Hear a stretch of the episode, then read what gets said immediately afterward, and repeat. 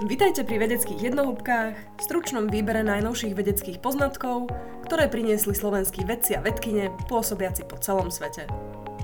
V tejto epizóde sa dozviete o zapojení virtuálnej reality do výučby, zodpovieme otázku, či je krúžkovanie vo voľbách pre ženy dostačujúce na to, aby sa dostali do parlamentu a priblížime si tiež objav vo svete expresie génov. Epizódou vás budem sprevádzať ja, Lenka Kišová. Predstavte si, že ste učiteľka či učiteľ geografie, ktorý sa pri predstavení témy priestorové znázornenie terénu pozrie na miesto unudených výrazov na triedu, ktorá sa teší, ako sa bude aktívne zapájať. K tejto možno už nie až tak silnej utopii prispieva slovenský vedec Michal Sedlák, ktorý pracuje na výskume využitia virtuálneho prostredia vo vzdelávaní.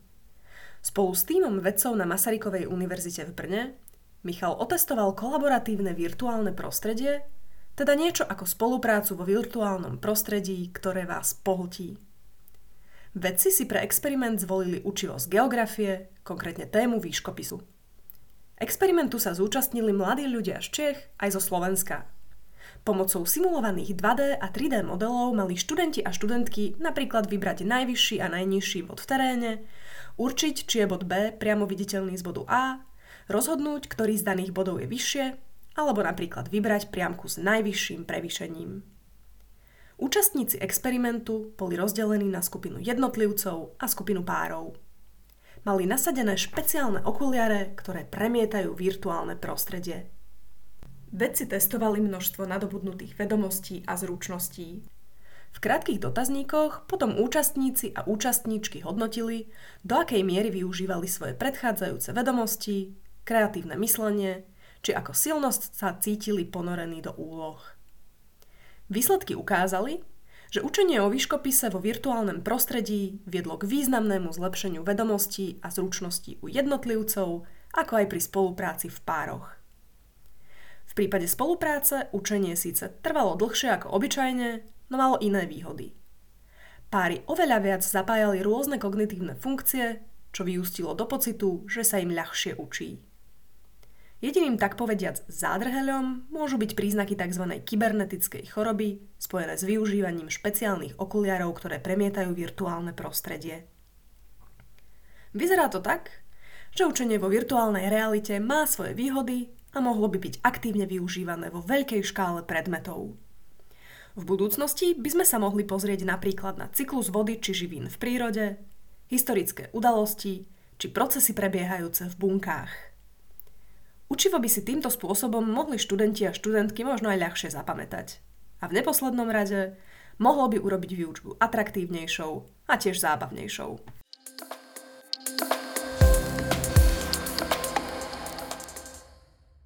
Napriek tomu, že ženy tvoria polovicu spoločnosti, ich zastúpenie vo vysokých riadiacich pozíciách tomuto pomeru nezodpovedá.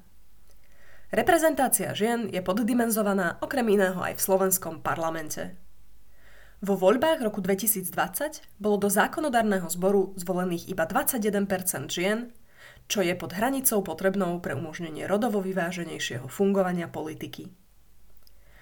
Do parlamentu sa väčšinou dostanú ľudia, ktorí majú na kandidátnych listinách štartovaciu čiaru na vyšších miestach. Ako voličky a voliči máme ale možnosť udeľovať preferenčné hlasy. Vieme teda tak povediac prekrúžkovať nášho favorita alebo favoritku na vyššie miesta – ako je to ale v skutočnosti s našimi favoritkami? Majú preferenčné hlasy, teda tzv. krúžkovanie, dostatočnú silu na to, aby zvýšili úspešnosť a zastúpenie žien vo volebnom súboji? A aké sú vlastne faktory, ktoré ovplyvňujú nízku reprezentáciu žien v slovenskom parlamente? Na tieto otázky sa na prípade parlamentných volieb 2020 pokúsili odpovedať vedkyne z Univerzity Komenského v Bratislave, Olga Ďarfášová a Sofia Karina Tromlerová.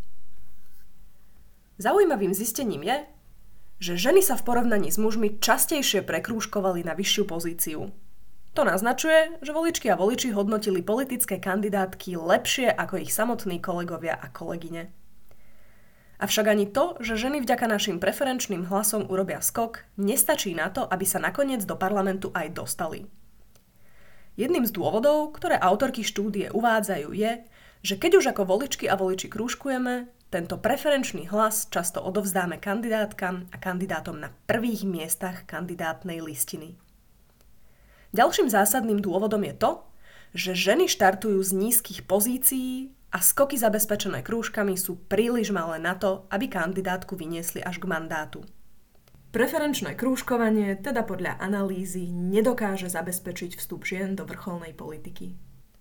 To, či vôbec a do akej miery my ako voličky a voliči oceňujeme rodovo vyvážený prístup politických strán, záleží od nášho veku, rodu, vzdelania, sociálneho statusu, toho odkiaľ pochádzame, ale aj aké máme názory a hodnotové orientácie.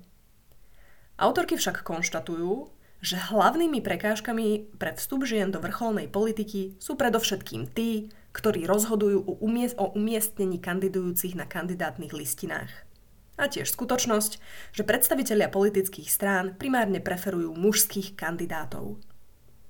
Preto, ak chceme túto realitu zmeniť, je potrebný proaktívny a systematický prístup. Je potrebné, aby boli ženy do budúcna už od začiatku nominované na popredné miesta kandidátok. Na preferenčné krúžkovanie sa podľa výskumu spoliehať nestačí.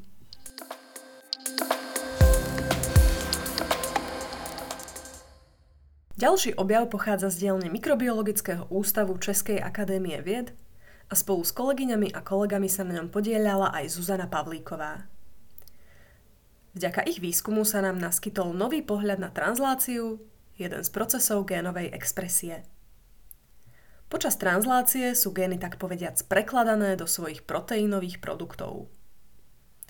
Napríklad informácia uložená v géne pre sfarbenie očí sa preloží do takého proteínového produktu, na základe ktorého vznikne konkrétny pigment dúhovky. Kľúčovú úlohu počas translácie zohráva tRNA. T v názve označuje slovo transfer, teda prenos. Práve to je funkcia tohto druhu RNA. tRNA, teda transferová RNA, ukladá aminokyseliny do správneho poradia – má tvar štvorlístka, pričom jeden lístok nesie konkrétnu aminokyselinu a na protiľahlej strane leží tzv. kodón. Ten určuje, kam presne sa aminokyselina v reťazci zaradí. Vedeckému týmu sa podarilo identifikovať nové kodóny, a to u byčíkovcov zo skupiny trypanozóm. Proces translácie sa od trypanozóm od univerzálnych pravidiel expresie génov výrazným spôsobom neodchyľuje. Avšak aj tu zrejme existujú výnimky a práve tie objavil výskumný tím. Transláciu štandardne ukončujú tri konkrétne kodóny, tzv. stop kodóny. U dvoch druhov byčikovcov ale zistili, že proces translácie ukončuje iba jeden z týchto troch bežných kodónov, pričom zvyšné dva plnia v týchto organizmoch inú funkciu. Kolektív vedcov a vedkýň tak objasňuje doteraz neznámy molekulárny mechanizmus kodónu s názvom UGA, ktorý v byčikovcoch dáva informáciu pre tvorbu glutamínu a nie pre ukončovanie translácie, ako je tomu bežne u živých organizmov. Ako k takejto zmene došlo? V priebehu evolúcie muselo u tohto druhu dôjsť k početným mutáciám, následkom ktorých vznikli opakovania bohaté na nukleotidové bázy AT. Okrem nich tiež nezmyselné tzv. nonsense mutácie viedli k posunu nukleotidov v DNA a tak aj k predčasnému ukončeniu procesu translácie. Výsledkom tak boli kratšie proteíny a ešte k tomu so zmenenou funkciou. Aby sa evolučný predchodca trypanozom ubránil mutáciám, ktoré skracovali jeho proteíny, Vyvinul si obranný mechanizmus a to tak, že nastavil spomínaný kodón ako ten jediný, ktorý vie ukončiť transláciu. Zvyšné dva stop kodóny dostali novú funkciu. Alternatívny genetický kód v tomto prípade otvára nové možnosti zvýhodnenia jeho majiteľov. Napríklad u baktérie E. coli, ktorá má takto nastavenú transláciu, dochádza k odolnosti voči koktejlu patogénnych bakteriofágov. Alternatívne stopkodóny by mohli nájsť uplatnenie v syntetickej biológii pri rekonfigurácii genetického kódu. Poznatky o tomto jave by sme mohli aplikovať aj na génové mutácie eukaryotických buniek, napríklad za účelom liečby dedičných ochorení, ako je cystická fibróza. Texty do dnešnej epizódy pre vás pripravili Lenka Janík Blašková, Lenka Kišová Žanet Zajacová. Program Vedecké jednohúbky vám prináša nezisková organizácia Žijem vedu, ktorej cieľom je spájať slovenských vedcov a vedkyne doma a v zahraničí. Nájdete nás na stránke zjemvedu.sk a na sociálnych sieťach. Všetky podcasty z dielne Žijem vedu môžete nájsť na digitálnych platformách Google Podcasts, Apple Podcasts a Spotify. Texty tiež nájdete na blogu Žijem vedu na platforme denníka N. Fandíme slovenskej vede, do počutia na budúce.